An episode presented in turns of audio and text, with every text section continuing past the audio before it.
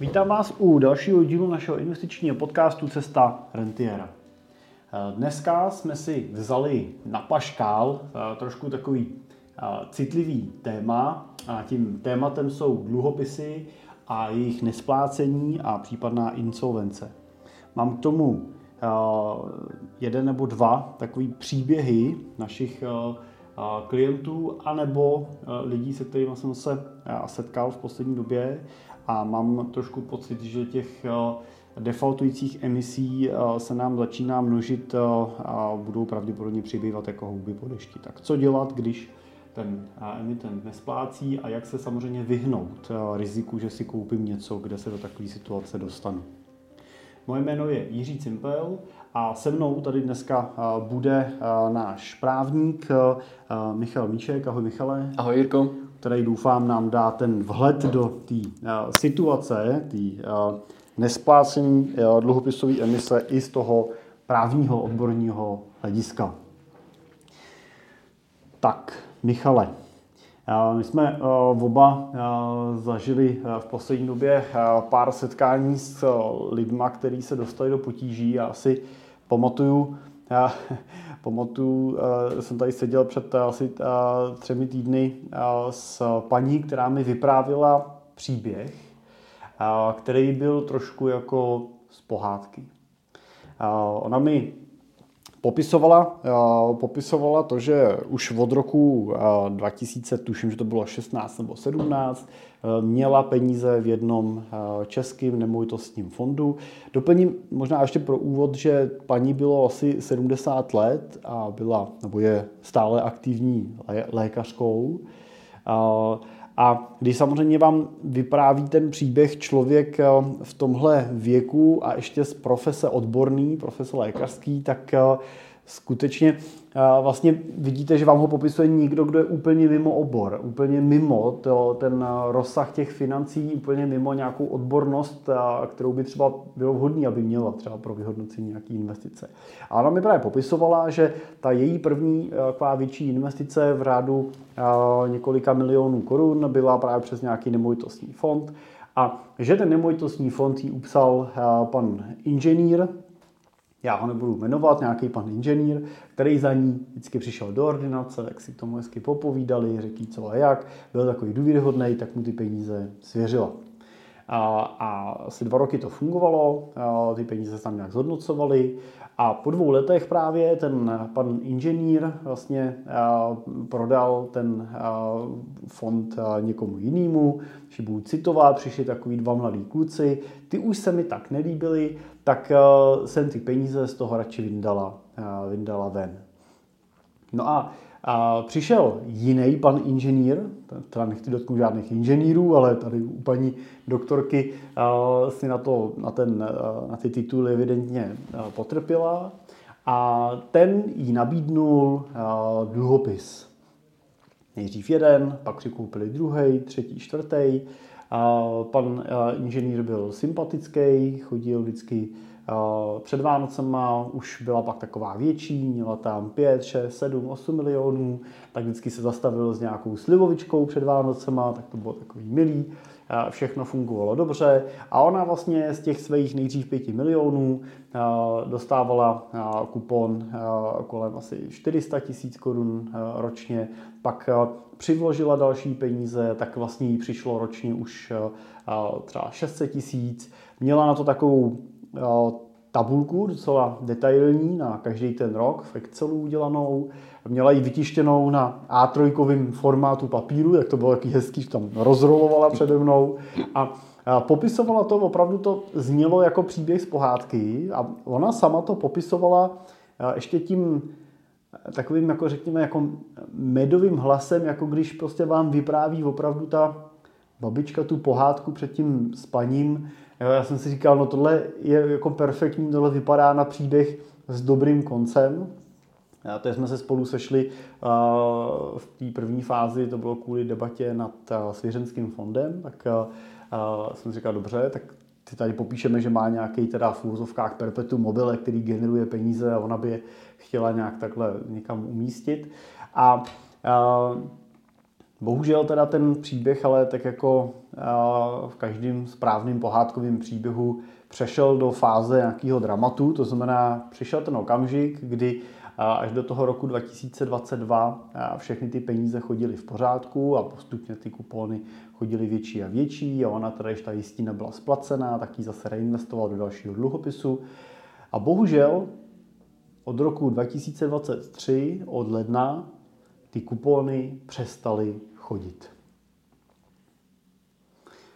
A to teda bych přirovnal k tomu, že v té pohádce přiletěl ten uh, velký zlý drak, červený chrlící oheň, který uh, chtěl sežrat princeznu. No a v každý správný pohádce by se objevil princ na bílém koni, který by úsek drakovi po lítým boji několik hlav a drak by zemřel a on by si vzal princeznu, žili spolu šťastně až do smrti.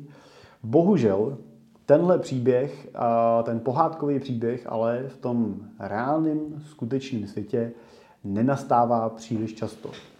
Dokonce bych řekl, že nenastává skoro vůbec. Specificky teda v oblasti dluhopisů a splacení těch jistin, těch dluhopisů, které se dostanou do potíží. Jakou máš zkušenost ty, Michale? Co, co, při, přijede ten plin, princ na tom uh, bílém koni aspoň v polovině případů a zachrání ty věřitele? Uh, Jirko, já jsem slyšel podobný příběh od klienta, teda respektive naš, naštěstí se to, uh, ten příběh úplně netýká tak klienta jako jeho jednoho příbuzného, uh, kde příbuzný vlastně prodal nějakou nemovitost, dostal za nemovitost ně, několik milionů a ty se potom rozhodl všechny investovat. Z našeho pohledu udělal ale bohužel tu chybu, že vše, všechny peníze z prodeje nemovitosti vsadil na jednu kartu a investoval pouze do dluhopisů. Nebyla tam žádná diversifikace, prostě vše se rozhodl sadit na tu jednu kartu. A v podstatě příběh je velmi podobný té pohádce, co si, co si říkal ty. Já jsem si to bohužel nevyslech jako, jako pohádku, ale jako spíš takový ten smutný příběh a, a klient se ptal, co, co s tím ještě může ten příbuzný dělat. No, e, to je e, vlastně jako e, horší varianta, že to ještě není ta pohádka. Ale já teda musím říct, že tady v obou dvou případech, ale ty klienti nevsadili na jeden dluhopis, nebo tady třeba u té paní, ona jich tam měla celkem asi 6 nebo 7 těch mhm. dluhopisů. Měla je rozložený po 300 až milion, 300 tisíc až milion korun v těch emisích. Problém ovšem bylo, že ty emise byly všechny vlastně emitované jednou jako skupinou, jo, kde prostě ten problém se potom zřetězil a týkal se všech těch dluhopisů. Nebylo to tak, že by si koupila sedm dluhopisů od sedmi různých emitentů se sebou vzájemně nespojen, nespojenýma, kde by mohla teoreticky předpokládat, že když jeden bude defaultovat, tak ostatní by nemuseli mít třeba problém, ale tady opravdu to je ta, bohužel popadalo jako domeček z karet. Tady, to bylo vlastně obdobný případ. Zároveň uh, máme třeba uh, jednoho z našich klientů, který ještě před spoluprací s náma uh, nakupoval uh, nějaký uh, investice tohoto typu. A uh, tam teda, já tady už v tom prvním případu nechci, nechci jmenovat tu společnost, uh, ale v tom uh, druhém případě tady u toho našeho klienta můžu jmenovat, že se jednalo o Arca Capital, což je samozřejmě obrovská kauza, uh, kde ten náš klient byl investovaný nebo měl uložený peníze ve směnkách, který točil řadu let. Řadu let to fungovalo velmi, velmi dobře a bohužel prostě pak přišel ten rok poslední, kdy už to nezafungovalo dobře a Arka už vlastně ty směnky nesplatila a ten náš investor je tam v několika desítkách milionů korun, sedí dokonce v rámci jednoho z těch výborů a bohužel bohužel ten proces návratu těch peněz je dost takový v nedohlednu. Tak a to, tohle je něco, co si teda zkusme, zkusme rozebrat a zkusme se teda o tom, když už teda jsem se dostal do té situace, že mám ten dluhopis a, a bohužel teda došlo k tomu, že jsem jeden z těch, kterým ten emitent ten dluhopis přestal splácet. Tý krásné pohádky a těch slivoviček na Vánoce je konec, tak co dělat, když teda ten majitel dluhopisu přestane ty kupony splácet. Tak. Co bych měl jako věřitel dělat? Nejdřív jako věřitel, respektive bych to zkusil se dom, nejdříve domluvit po dobrém.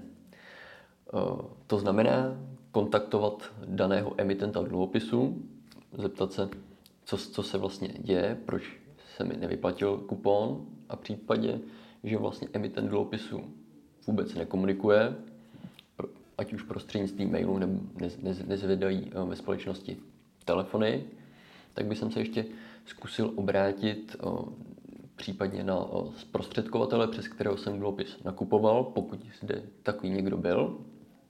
A v případě, že se mi ani to nepodaří, pak je ještě zde možnost svolat schůzi vlastníků dluhopisu, ale je zde ten problém, aby, mohl, mohl, aby se mohl takovouto schůzi svolat, tak musím znát ostatní vlastníky dluhopisu, což ve většině případů je nemožné.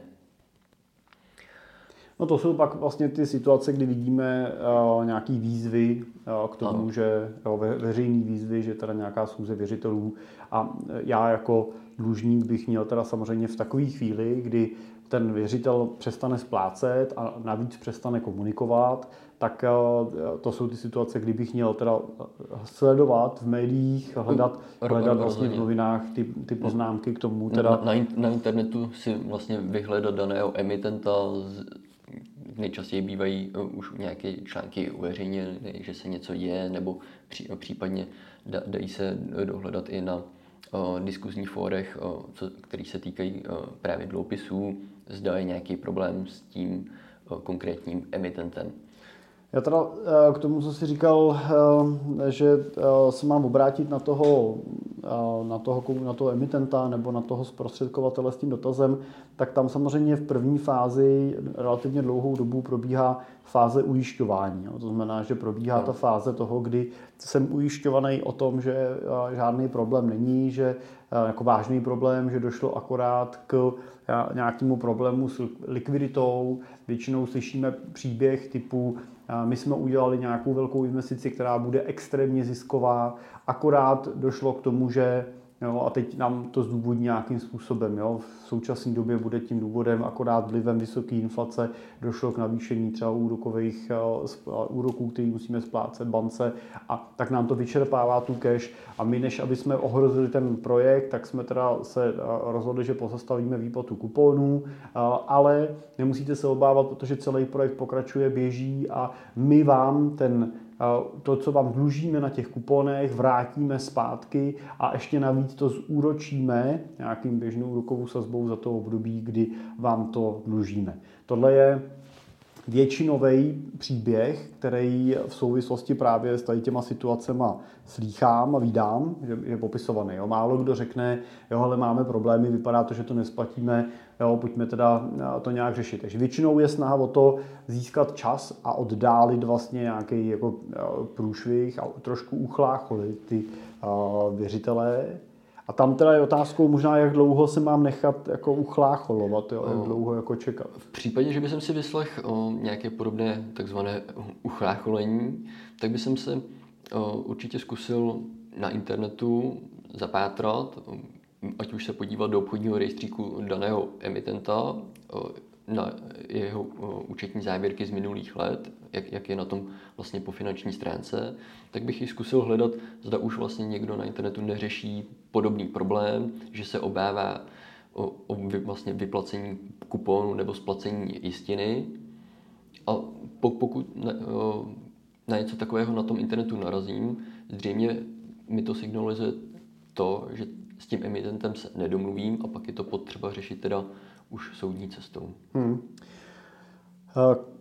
Takže je to určitě okamžik, kdybych měl velmi Spozornět. zásadně spozornět a, a začít vlastně hledat kolem spojence, protože ta šance, že ten věřitel reálně začne ty kupony splácet, že se vrátí k tomu pravidelnému režimu, v tomhle případě už je bohužel jako historického hlediska relativně nízká, jo, protože Musíme si uvědomit, že okamžik toho, že věřitel přestane splácet kupon, už musí být obrovský problém na jeho straně. To je to poslední, co jakýkoliv věřitel chce udělat, protože tím dává samozřejmě signál k tomu, že problém je tím se dostane do problému k tomu, aby prodal další emise dluhopisový. To je často jejich snahou vydat další dluhopisovou emisi, tím třeba splatit tu předchozí, ale tím, že přestanou splácet ty kupony, tak si tuhle tu příležitost eh, v podstatě zablokujou.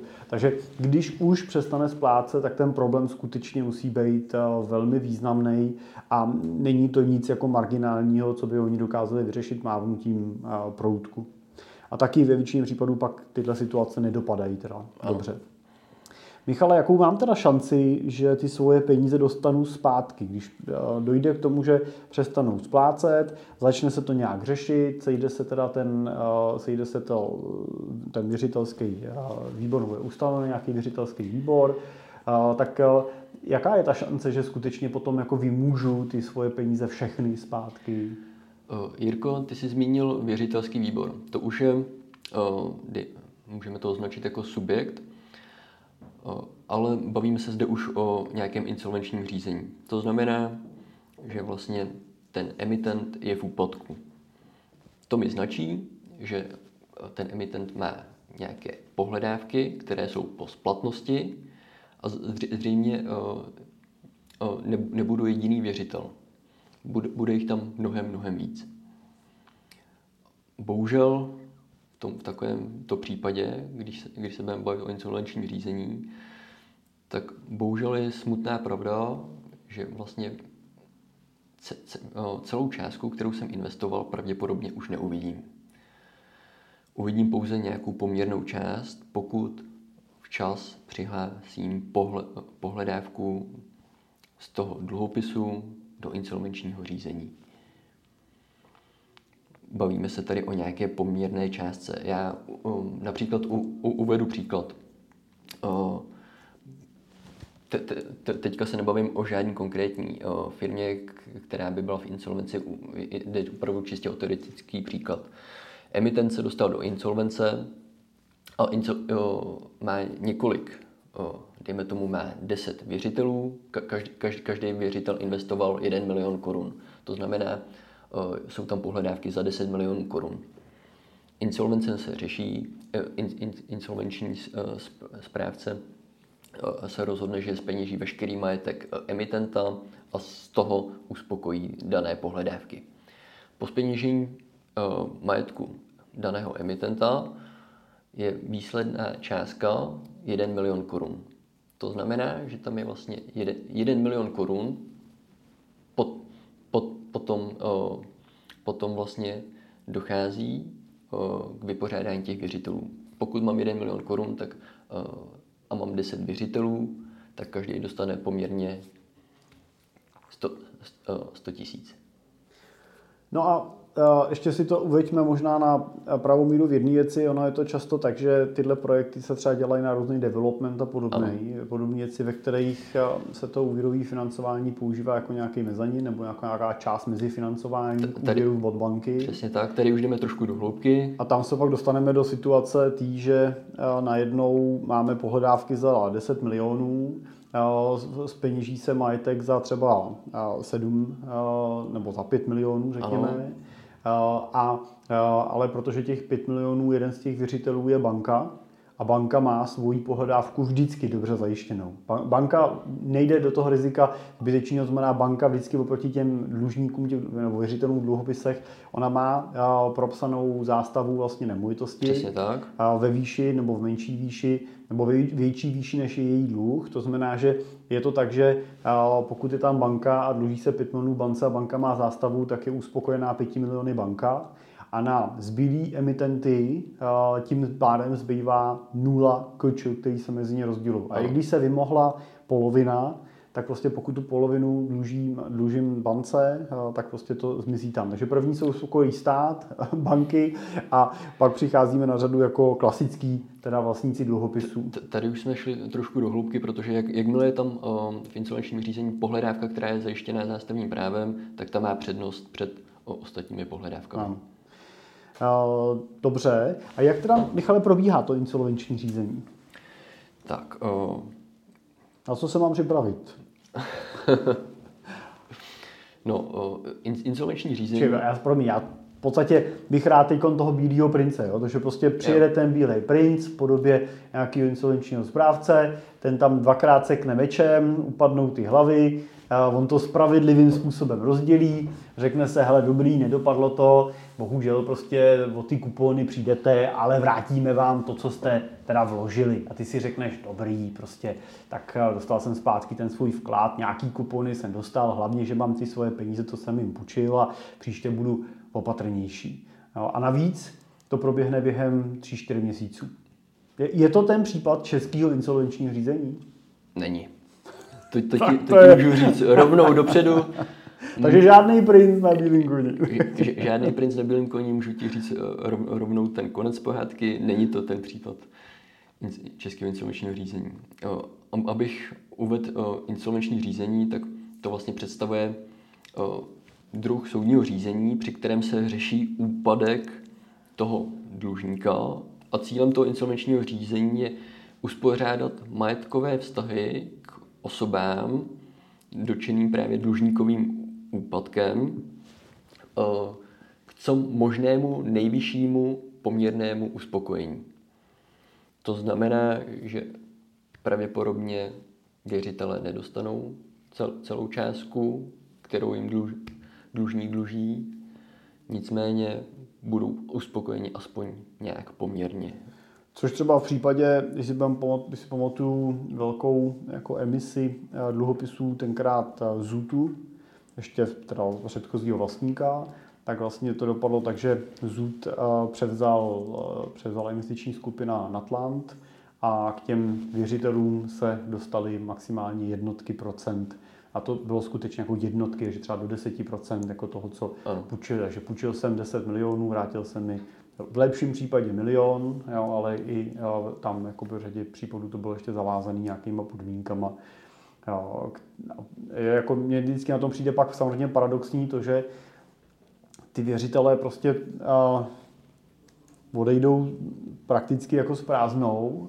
Samozřejmě, že ten vlastník taky, jo, ten, ten původní, no ale ta společnost prostě třeba zrovna v případě Zůtu se prostě jako a, přetočí pokračuje dál, funguje prostě dál, že jo, pod uh, jiným teda vlastníkem, aniž bych já z toho jako měl nějakou participaci, no je to jako, přijde mi to jako smutný konec, bohužel, ale jako velmi časté. Jo. Tohle ještě teda případ, že ta společnost aspoň existovala, jo, ale bohužel teda v řadě těch případů pak eh, se řeší trestní stíhání v podobě toho, že tam ty peníze byly použitý třeba za jiným účelem, byly převedeny nějaký soukromý účty a tak dále, což je teda úplný extrém. Po, pokud bohužel... ten emitent vydával ty dluhopisy opravdu s, cílem po, po, podvodu, tak pak se jo, já, si, já si dokonce myslím, myslím, že to není většinou s cílem nějakého podvodu, ale myslím si, že prostě často, jak se říká, příležitost dělá zloděje a prostě a když a některé ty emise prostě vypadají opravdu tak, že za nima prostě vidíš v těch obchodních rejstříkách stojí někomu, komu je 18, 19, 20 let a podaří se mu vyemitovat prostě emise za nějaký vyšší desítky milionů korun, a tak to lákadlo, prostě, ten obchodní... to lákadlo je prostě vysoký, no. je to prostě problém. Na co bych si teda měl dát pozor, když mi No, ještě, ještě jedna otázka, Michale, k tomu insolvenčnímu řízení, jak dlouho tak trvá to insolvenční řízení? Jo, je to jako na ty tři měsíce, jak jsem říkal? O, není to na ty tři měsíce, já jsem se díval o, zrovna do, do statistik. O, v, v průměru je to 50 měsíců. 50 měsíců, super. Takže připravit se na 4 až 5 let insolvence, kdy navíc na konci nemusí zůstat vůbec nic. Teda. Ano. Já jenom, abych ještě doplnil to, vlastně, co jsem povídal k tomu insolvenčnímu řízení, bavili jsme se tady, že tím hlavním cílem je tedy poměrně uspokojit věřitele a vlastně je potřeba i říci, že vlastně druhotným cílem je oddlužit toho dlužníka. Jo. Což ale znamená samozřejmě, že pravděpodobně se nepovede uspokojit každého věřitele. Jo. Na co bych si měl dát pozor teda jako věřitel, když eh, teda přestane mi ten dlužitel, ten, ten eh, dlužník splácet eh, ty kupony, tak co, na co bych si měl dát pozor, abych něco neprošvihnul. Jo? Mám se do něčeho přihlásit, mám si hlídat nějaký termín něčeho, jo? Co, na co si dát pozor? Určitě. V insolvenčním řízení soud vlastně při zkoumání musí zjistit, zda je dlužník v úpadku, nebo zda mu aspoň úpadek hrozí. Pokud je eh, dlužník v úpadku, tak stanoví soud dlužníkovi insolvenčního správce. Eh, stanoví zároveň datum a místo přeskumného jednání a eh, datum konání schůze věřitelů. Dále také soud vyzve věřitele k přihlášení pohledávek do insolvenčního řízení. Soud vyzývá věřitele většinou jim poskytuje, poskytuje jim dvouměsíční lhůtu od doby, kdy došlo k rozhodnutí o úpadku daného dlužníka. To znamená, jestli potřeba pohlídat tuto lhůtu. Jak ji zjistit? Tak to, to můžete zjistit úplně jednoduchým způsobem, když se podíváte do insolvenčního rejstříku, který je veřejnosti běžně přístupný. Ten najdu na internetu? Naj, naj, naj, najdete na internetu a tam si vy, vyhledáte uh, právě vašeho dlužníka a tam k vám k němu vyjede uh, rovnou napsáno, kdy bylo rozhodnuto o úpadku a tak dále a tak dále. Takové bližší informace k tomu získáte tam.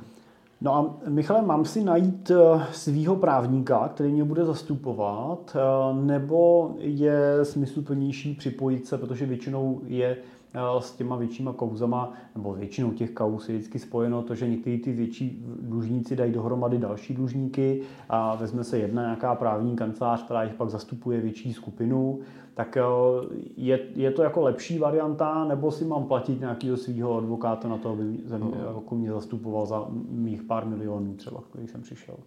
Určitě je to lepší varianta, nicméně obě cesty jsou možné. Tam, co je lepší varianta? Uh, lepší varianta je určitě, pokud jsem, uh, pokud je těch uh, věřitelů více. Ty, ty, pokud se ty věřitele spojí. Takže jednodušší varianta je využít to, protože my máme stejný zájem, máme stejnou Přesně situaci, tak. stejný věřitele, tak využít někoho, kde si našerujeme náklady vlastně do toho zastupování. Přesně tak. Jo, jo, To, to, to, to, bych, to bych asi zdůraznil, že hlavní vlastně výhody toho hromadného vymáhání tak eh, jsou celkově snížení nákladů na jednotlivé věřitele, eh, pak eh, v rozpočtu zároveň na právní služby vám, vám se sníží náklady, protože vlastně advokátní kancelář nebo advokát nebude muset zkoumat jednotlivé spisy, nebude muset přeskoumávat, zároveň nebude muset činit několik podání, ale učiní jedno podání za všechny věřitele, které zastupuje a to vám samozřejmě snižuje náklady. Jo. A samozřejmě, jak je dobrý říct, že pokud zastupuje jednoho vlastníka, který má 2 miliony korun tam dluh, anebo ji zastupuje X, který tam mají 300-500 milionů ten, ten dluh, tak má samozřejmě tahle skupina mnohem větší sílu něco prosadit, ovlivnit, změnit, má šanci se dostat do toho věřitelského výboru, mít tam svého zástupce a reálně vlastně být v tom procesu toho té insolvence. Přesně tak, jak říkáš, to, to jsem chtěl ještě doplnit, že vlastně pokud je víc, více věřitelů, mají určitě výrazně větší vyjednávací potenciál a zároveň i nějakou větší páku vůči tomu dlužníkovi. Mají zároveň i vyšší možnost úkolování toho insolvenčního správce a zároveň mají chtěl bych říct, i vyšší míru kontroly nad tím směřováním insolvenčního řízení. Takže když už se do této situace dostanete, tak eh, se nebojte toho se připojit k té skupině eh, jiných věřitelů, protože určitě to práv bude mnohem efektivnější, než eh, si na to najímat někoho svýho a platit si na to je veškerý jako jeho náklady. Pak vy byste se měli samozřejmě v této situaci snažit v prvním kroku eliminovat škody, které by vám mohly vzniknout právě v podobě nějakých dalších více nákladů, které byste do toho museli vložit. Jo. Samozřejmě určitě v takovéto situaci si dejte pozor na nějaký výzvy typu, když nám ještě půjčíte tady ty peníze, tak my za to doděláme tohle a díky tomu pak dostanete zpátky i ty peníze původní. Jo. To určitě nepůjčovat žádný další peníze té společnosti, ale zároveň se snažit i eliminovat právě nějaký náklady spojený s tím vymáháním zpátky, protože prostě ta šance na to, že vy můžete tu částku celou je relativně malá v takovéhle situaci a jakýkoliv více náklad vám může tu ztrátu jenom zvýšit. Takže neříkám určitě, tím neříkám nad tím mávnout s rukou, jo, jenom, jenom říkám, abyste si na to nenajeli nejdražšího právníka v zemi a nezaučili jste do té situace dalších, dalších x milionů korun navíc. Tady, tady bych to, Jirko, ještě, abych uzavřel tu otázku, v případě, že mi vlastně ten emitent nevyplatí kupon, nebo v případě, že mi nesplatí jistinu, a začnu hledat teda na internetu, co se s tím emitentem děje, tak většinou pokud už je ten emitent v takových problémech, tak jsem už několikrát věděl, že i ty advokátní kanceláře, které už zastupují část věřitelů, na svých stránkách vyzývají další věřitele, aby, aby se k ním připojili. Ale co jsem chtěl říct, je to potřeba řešit včas. Jo, to, to znamená nenechat se ukolíbat těm, těma slibama, ale opravdu si toho emitenta prověřit v případě, když ně, něco nejde tak, jak má. Takže v tom okamžiku začít googlit a hledat teda ty spojence a, a hledat, aby jsem se včas připojil do toho insolvenční řízení, aby neutekla no. žádná hůta. Uh, Michale, z právního pohledu je něco, co můžu udělat pro to, abych se do této situace nedostal. To znamená, uh, je, je něco, co třeba jako právník ty by si řekl, hele, uh, nedávej peníze emitentovi, který něco. Já zkusím říct třeba z ekonomického pohledu, jak no. to máš ty z právního jako hlediska. O, já, já to teďka vezmu opravdu o, osobně a kdybych já měl investovat do korporátního dluhopisu, tak bych, pokraču, o, tak bych vlastně začal tím, že bych si daného emitenta prověřil. Ať už v insolvenčním rejstříku, tak i v obchodním rejstříku. V obchodním rejstříku by měly vědět nějaké účetní závěrky. V případě, že tam nejsou dodávány několik let po sobě, značí mi to nějaký už problém, co by mohl vzniknout. A zároveň si v obchodním rejstříku můžu podívat, kdo vlastně toho emitenta vlastní, kdo je, kdo je ten jeho vlastník.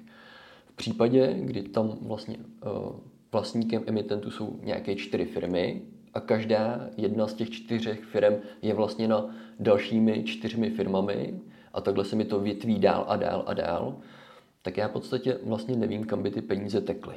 A už tady vlastně nějaká ta rozvětve, velká rozvětvená struktura vlast, vlastnická těch firm mi dává vlastně já, já bych to řekl tak, že je to pro mě zdvihnutý palec tady si dát na to pozor. Já, já bych do takového emitenta neinvestoval. Takže příliš komplexní a nesrozumitelná, neprůhledná přes, struktura ano. prostě je určitě něco, co by třeba za tebe jako autovalo tu emisi.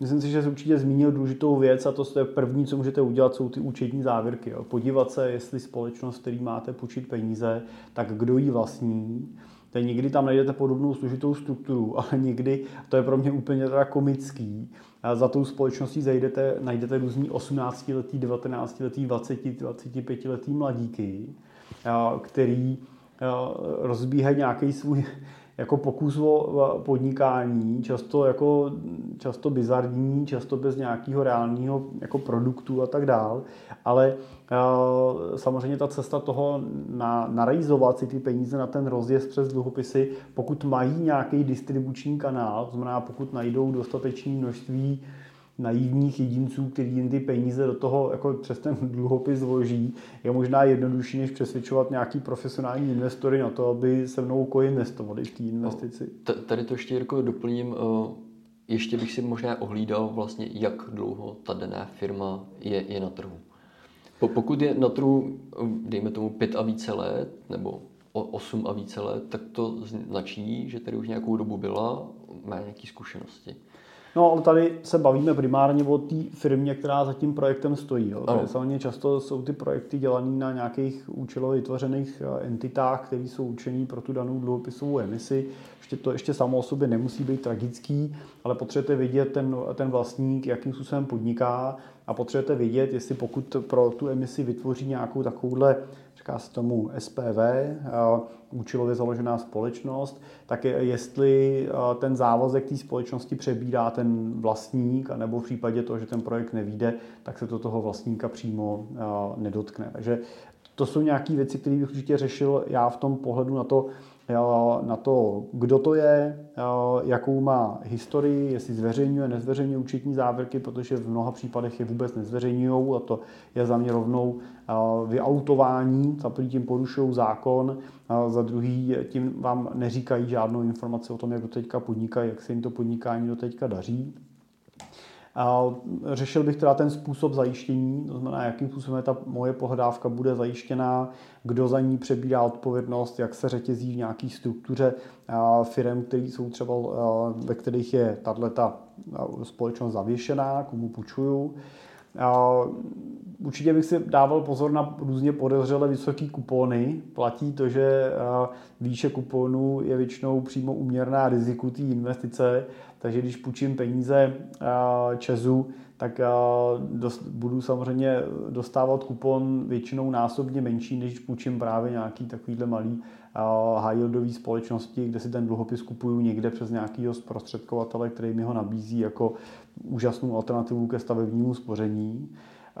Takže pozor i na, na to, můžete podle výše kuponu trošku hodnotit, jak je nebo není, ale není to, není to automaticky, jo, ale může to být nějaký indikátor a, rozhodně se zajímat, kdo zatím je. Přemýšlejte o tom, jak se k vám ta investice dostává. Ty dluhopisy většinou jako nenakupujete v tyhle, ty, tyhle ty jako high yield, opravdu to nejsou ani high yield dluhopisy, to jsou takový jako junk bondy, jo? tak by, bychom řekli junk, jako prašivý bond, který prostě kupujete někde opravdu od nějakého distributora, který to jako tady třeba naší klience, nebo ne klience, ale paní doktorce, která se přišla poradit, tak to přináší prostě do, do ordinace, nabízí to, prodává jí to a vy ho pak nakupujete. Jo, ale vy byste samozřejmě dluhopisy, pokud je chcete v portfoliu, měli vybírat. Měli byste si vy udělat analýzu, vybrat si, co chcete a do toho pak peníze vložit a nenakupovat to, co vám někdo přináší a prodává, protože už z principu, pokud vám ten dluhopis někdo musí přinášet a prodávat, tak to znamená, že není automaticky skupovaný na trhu. Jo, dluhopis Česu nebo dluhopisy český státní, který se emitovali, tak taky vám nepřišel nikdo fyzicky prodávat. Dokonce, když se ty český státní inflační chtěli na bance nakoupit, tak to často bylo dost jako protivný. Jo. Těm bankám se do toho nechtěli, nedostávali za to žádnou provizi pořádně smysluplnou, takže to moc jako ani ty banky, které to nabízely, jako nechtěli nabízet různé alternativy. Jo, když to, když za váma někdo jede domů, 30 kilometrů, tam vám to doma nabízí, je klidně přije, ochotný přijet několikrát a, a, a říká vám, že to je pro vás zdarma ta služba, že to zaplatí ty, ty banky a tyhle ty zlotřilci z toho finančního systému tu jeho práci, tak si taky uvědomíte, že on pra, samozřejmě pracuje principu pro tu společnost, že jo? on pracuje pro toho, čí produkt distribuje, ne pro vás. Jeho zájmu není vám nabídnout co nejlepší portfolio dluhopisů. Jeho zájmem, eh, minimálně finančním, je prodat vám eh, dluhopisy a tak, aby za ten prodej logicky utržil nějakou co nejzajímavější odměnu, kterou mu třeba jeho svědomí dovolí inkasovat. Jo? A to je taky zásadní si uvědomit, jakým způsobem do těch investic nastupujete a jakým způsobem je nakupujete. Takže když už investovat do nějakého dluhopisu, když už musíte tam něco takového mít, tak za prvý nekupujte pohádku, dívejte se na to jako na rizikovou investici, protože pokud investujete s rizikem, že přijdete o všechny svoje peníze, tak je to za mě extrémně riziková investice. Pro mě osobně vyplácený kupon ve výši 5-10% je naprosto neadekvátní riziku ztráty veškerých prostředků a to riziko prostě nesete. Jo, to, to riziko v těch dluhopisů bez ohledu na velikost té společnosti prostě absolvujete, protože vy se ho v průběhu času nezbavíte, musíte dožít až do konce toho té emise u těch klasických těch podlimitních dluhopisů České republiky, kdy nejsou burzovně obchodovaný, nemají žádný ratingy a tak dál, tak je to skutečně na tom, že musíte mít maximální nebo plnou víru v to, že vám ten, komu ty peníze půjčujete, vrátí. A sami si uvědomíte, že často nepůjčujete peníze ani v rodině, protože se říká, že když půjčíte, když se chcete zbavit kamaráda, tak mu půjčíte peníze.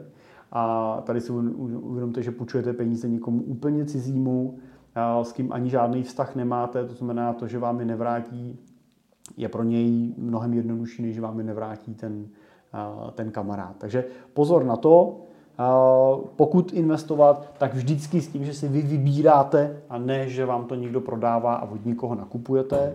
A pokud vybíráte, tak vybírejte s rozmyslem. Jo? Skutečně prostudujte e, účetní závěrky, prostudujte ty emisní podmínky, zajímejte se o způsob zajištění, zajímejte se, kolik emisí už předtím ten věřitel vydal a splatil a v ideálním případě půjčíte Myslíš emitent. Pardon, a v ideálním případě půjčujte někoho, komu teda třeba znáte. Jo? Když to řeknu, jste podnikatelé, s někým dlouhý roky podnikáte, je to nějaký váš obchodní partner, vy ten jeho biznis znáte a on potřebuje, vydává nějaký dluhopis, tak to riziko pro vás mu půjčit je výrazně nižší, než když právě přijde člověk, který v jedné ruce prodává stavební spoření, v druhé ruce prodává dluhopisy a nabízí vám něco, s čím nemá většinou jako žádnou velkou zkušenost. Tak, Michale, děkuju. Škoda, že to neskončilo pohádkově. Jirko, nemáš zač, snad, snad, snad příště bude lepší pohádka. Musíme příště něco s pohádkovým koncem. Ano.